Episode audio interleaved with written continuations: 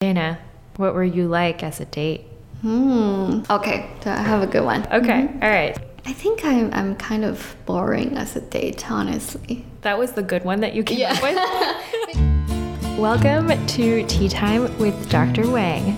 It's a segment where we discuss various mental health topics that relate to the theme of season three. In season three, as you recall, we discuss a lot of different mental health topics, and so we wanted to be able to provide some additional information around mental health. A bit more about Dana.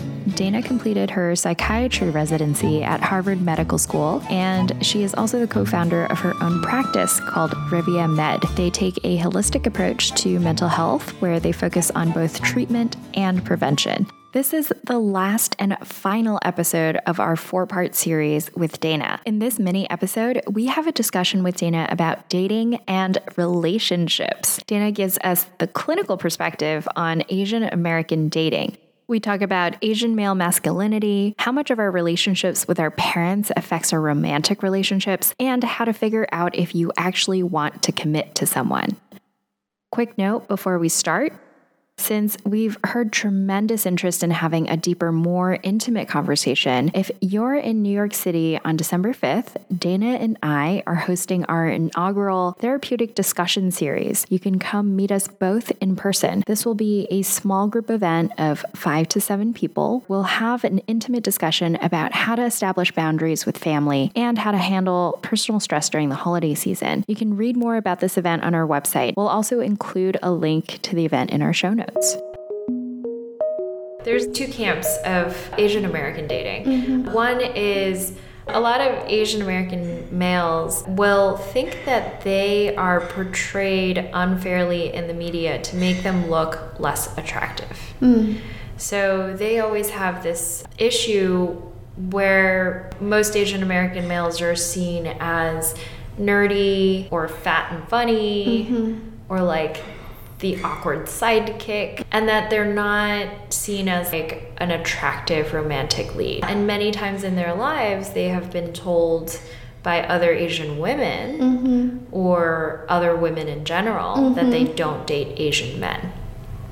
Mm-hmm. So they feel a bit ostracized mm-hmm. from the dating scene. Yeah, I think those dialogues are definitely happening. I actually do see a lot of cross-cultural couples. There are a lot of Caucasians or other races that date Asian American men, but those are not represented in mainstream media. Mm. But they are very much happening. They are cultural values that becomes a point of conflict in their relationships, and not so much, you know, this idea of how masculine do I want to seen. I do think that the value of masculinity is a lot of times internalized in that all males overvalue their value in work the same way that females overvalue their looks, their mm-hmm. appearances, their beauty because those are the common things that we get judged on. Mm-hmm. So, from that perspective, I actually don't see that being so different in Asian American masculinity as opposed to all masculinity. I think that the thing that we always encounter when we start talking about Asian dating is Asian males are always seen as lesser, and a lot of Asian women mm-hmm. end up marrying or dating white men. Mm-hmm.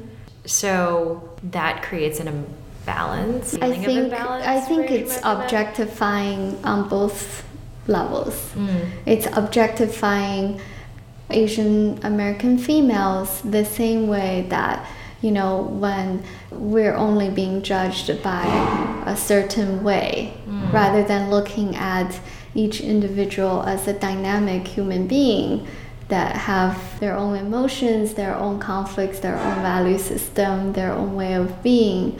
It's flattening that dynamic person into how curvy they are, how mm. pretty they are on a scale of 1 to 10 and mm-hmm. same way, you know, how big muscle do guys have and what kind of earning potentials they have mm-hmm. and are they stoic? Believe it or not, stoicism is a way we also judge masculinity Which is interesting because we spoke with Jason Shen, uh-huh. who did this study called the Asian American Man Study. Uh-huh.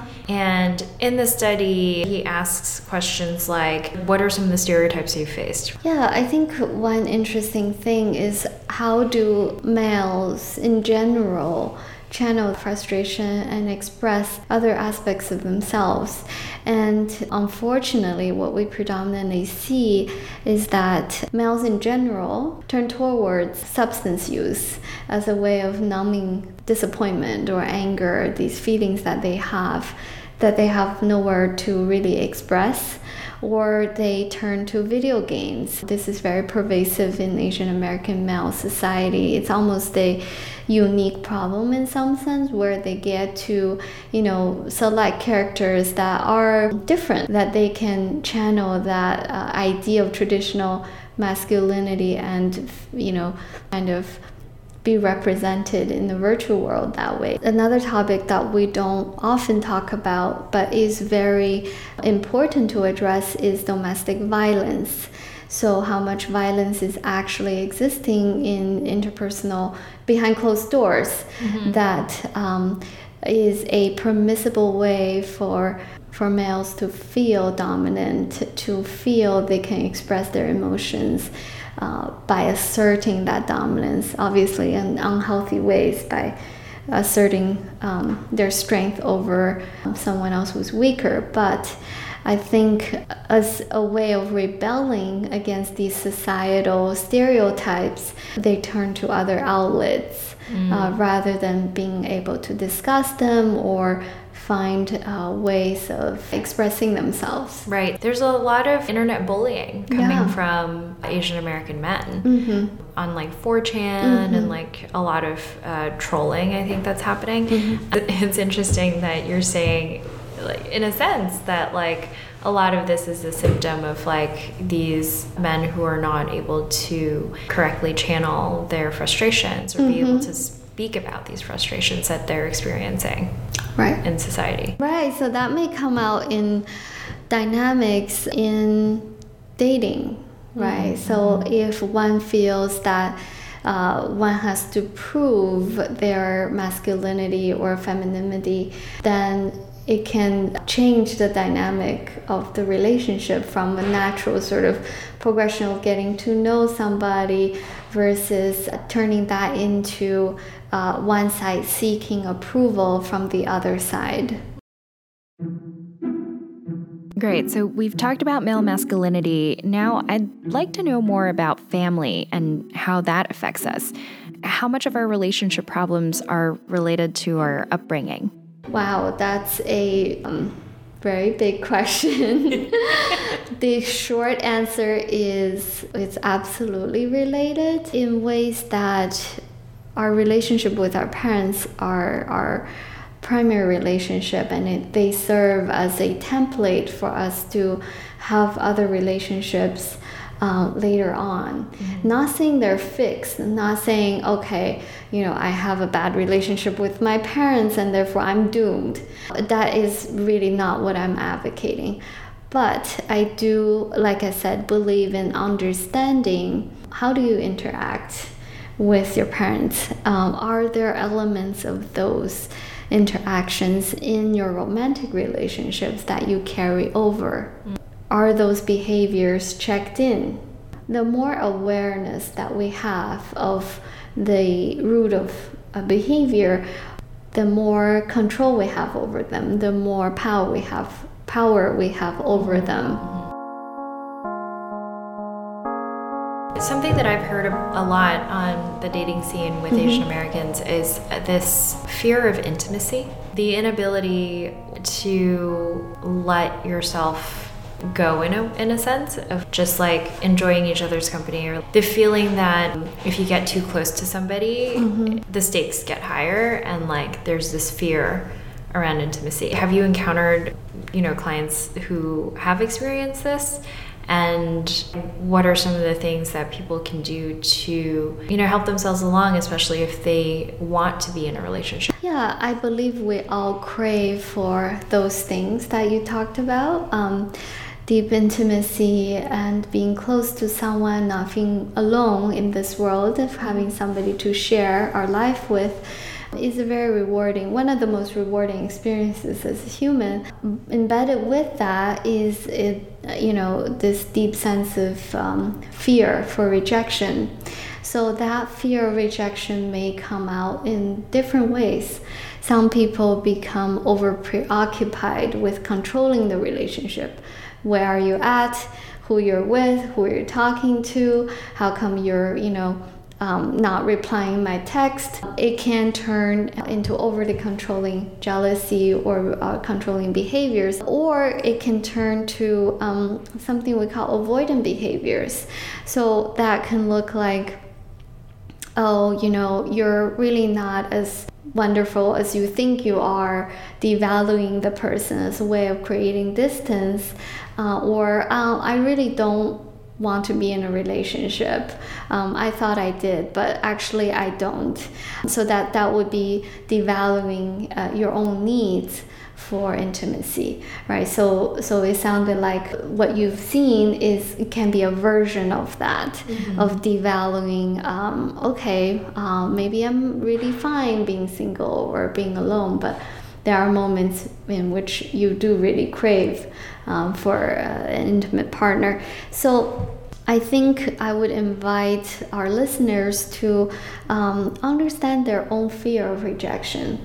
Um, a lot of times we don't talk about emotions and how to express emotions mm-hmm. in relationships. There's no one to teach us when we're young. Right. So that's actually a skill that we can learn later on how to communicate our emotions, mm-hmm. how not to be afraid of emotions. Feelings are just that they are feelings, they don't predict the future. They're not omens. they don't necessarily uh, will last forever. They are not scary just because you're experiencing something dramatic. We have to look at our feelings and see them as a message what is your body telling you? What is your mind telling you? Where is it pulling you towards? Where is it pushing you from? And that is a window in which you learn about yourself. You mm-hmm. understand what is your preference, mm-hmm. what would you prefer as an individual? And do you recommend, if you understand, like, let's say you are that person who's like super clingy and you're like, where are you? Where have you been? Mm-hmm. I'm worried about you. Mm-hmm. Like, why haven't you texted me back? It's been 20 minutes. And you recognize that in yourself. Like what do you re- what do you recommend that they do? So the first thing i would invite i would i would sort of challenge that idea is are you really attached to this person or are you attached to their approval of you? Or are, are you attached to the idea that if they were responding you know within seconds that means they won't reject you?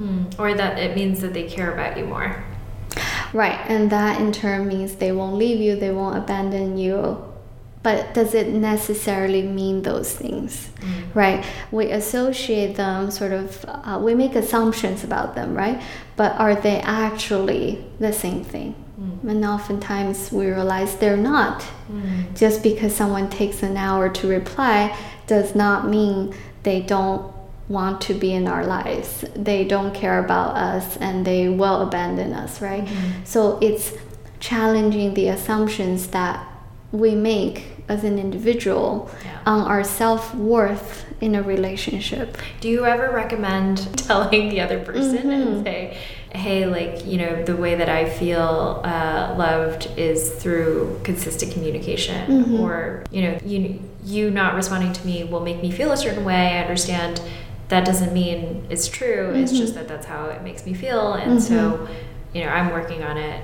yeah like, is that like a, a like a conducive way to communicate with a partner i think being clear on your needs mm-hmm. what you need from the person what you need from yourself is always a good place to start right. however i do want to caution that there are different challenges in each stage of the relationship so when people first start dating, the first challenge is to uh, act on the attraction, be brave enough to act on the attraction, take a step towards each other, right? And you get to know each other, sort of figuring out do you want to invest your time and resources to deepen your understanding of this individual. So that usually is the presenting question at the very early stages of committing to a relationship. Wow, you make it sound so clinical. right. Well, um, you know, if we break it down, it may help you to sort of organize it in your mind. Yeah. And then the second, you know, step after you decided, okay, I do want to get to know this person, maybe is establishing trust. So this becomes a very crucial stage when you're revealing things about yourself and you have to trust that person will be willing to accept you willing to listen willing to be there and willing to also make the same commitment that you do invest their time and resources in getting to know you and not judge you mm-hmm. so i would say without establishing that healthy trust it would be very hard for one person to self disclose like you just did. Mm. So, on the one hand, it can be a great way of enhancing that trust, of coming clean so to speak like okay it makes me feel this way if you you know act that way and keeping in mind that this is the stage that you're working on. Mm-hmm. But if there's already a healthy trust level you have with each other, then it is more easy to communicate your needs. Mm-hmm, mm-hmm. So then it sounds like it's like the first step of a relationship is to first establish that trust, get an understanding that both of you guys are willing to invest the time, mm-hmm. uh, establish like a good foundation before communicating any of your uncertainties. right. if you will. Yeah. Yeah. yeah. It's not easy. No. Yeah, very challenging. Um, what about the avoidant types? What about them? What is it that they can do to understand or soften their fear of rejection? That's a good question. Really, the different types of attachment, and when I say that, I'm actually referring to this book called Attached. If you guys haven't read it, I highly recommend it. It applies the attachment theory to modern dating relationships. It's not perfect, but I think it helps to put language around it and sort of the dynamics that we see common in, in, in dating. Like what the book is saying is act secure. So, meaning, can you try to fake it till you make it? Oh. Can ah. you fake it as if that fear is sitting in the corner? You know it's there, but you're gonna go forward anyways that's deep. And then see what happens. Yeah. That's actually something that I haven't heard before. So I think the recommendation is try to get to that place of a stable foundation. Try to set aside, I think, the fears and like the other different types of like attachment that you have. That wraps up our mini series, Tea Time with Dr. Wang. Hopefully, this segment was helpful and insightful for you. I personally feel like I've learned a lot from speaking with Dana. Whenever I talk to my parents, I try to empathize with them, and I understand that their worrying is just their way of telling me that they love me. I also am more cognizant when I'm speaking with my friends. I understand that if they're having a tough time or if they're going through a rough patch, it's always good to withhold judgment. And I try to listen instead of giving advice. I've also taken up more meditating. 10 minutes a day. I tend to do it in the mornings, and it really helps clear up my mind. It helps me focus, and it helps me think about what I actually need to get done that day. It's also really great for relaxation, just as Dana said. And then finally, in today's episode, I really learned about setting boundaries for myself.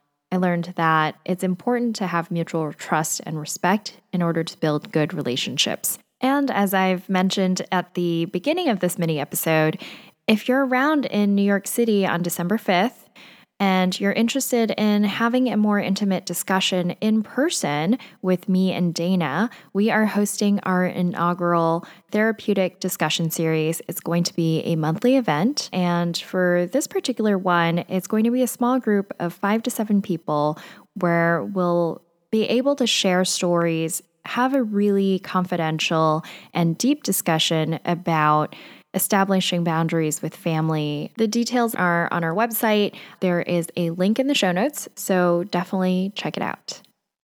That's funny. Yeah. I don't think you'd be boring. I think you'd psychoanalyze whoever it is that's sitting across from you. Thank you all for tuning in. Today's episode is mixed and edited by Rachel Chu. If you liked what you heard, please leave us a review on iTunes and help spread the word about the podcast. We really appreciate your help. Be sure to follow us on social media at Rock the Boat NYC.